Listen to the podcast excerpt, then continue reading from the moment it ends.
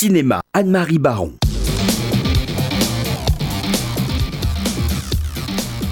Bonjour Anne-Marie Baron. Rebonjour Laurence. Alors de quoi allons-nous parler aujourd'hui? Un film sur euh, Churchill, Winston Churchill. Oui. Nous défendrons notre île, peu importe ce qu'il en coûtera. Nous nous battrons sur les plages, nous nous battrons sur les terrains de débarquement, nous nous battrons dans les champs et dans les rues, nous nous battrons dans les collines, nous ne nous rendrons jamais. Vous connaissez bien hein, ce discours de Churchill à la Chambre le 4 juin 1940. Il a mobilisé la langue anglaise, dit alors Lord Halifax, partisan convaincu d'une paix négociée avec l'Allemagne et l'Italie. Et cette guerre des mots, le réalisateur anglais Joel Wright en fait un film d'action politique aussi palpitant que Dunkerque, qui racontait en images l'appel à la flotte de plaisance pour évacuer les 300 000 soldats britanniques bloqués sur la côte française. Alors que le 7 mai 1940, la même Chambre a exigé la démission du Premier ministre Neville Chamberlain et lui fait succéder un Churchill vieillissant, alcoolique, grand fumeur de cigares, celui-ci va accomplir l'impossible, refuser toute négociation et obtenir la guerre à outrance d'une chambre en majorité pacifiste.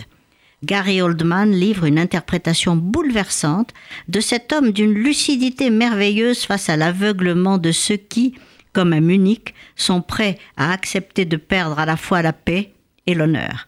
Il épouse le point de vue de son personnage, sa langue, ses gestes, dans ce qu'il faudrait vraiment appeler autrement qu'un biopic, car dans ce film enthousiasmant, ce n'est pas d'un homme qu'il s'agit, mais de l'esprit de résistance d'un peuple tout entier.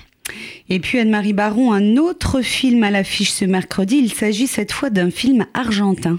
Oui, le cinéma argentin que j'adore continue à nous étonner par sa rigueur et sa maturité le cinéaste Santiago Mitre intitule son nouveau film El Presidente et confie au grand Ricardo Darin le rôle d'un président argentin qui doit se rendre à un sommet de chefs d'État sud-américains.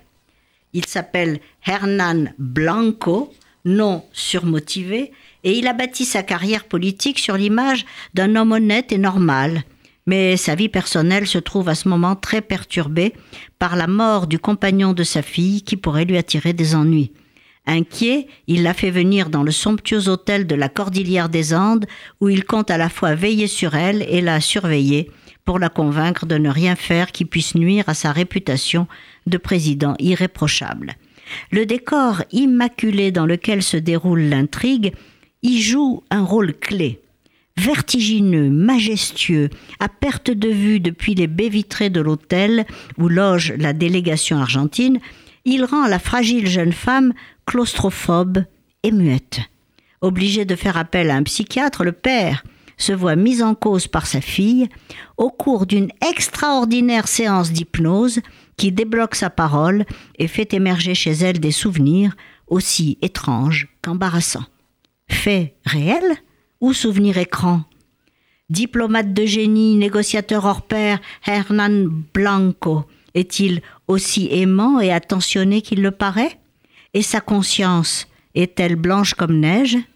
Les routes sinueuses que montre en plongée la caméra sur cette neige d'un blanc aveuglant euh, suggèrent avec finesse les méandres du paysage mental de cet homme politique admirablement campé par un Ricardo Darin d'un charisme impénétrable.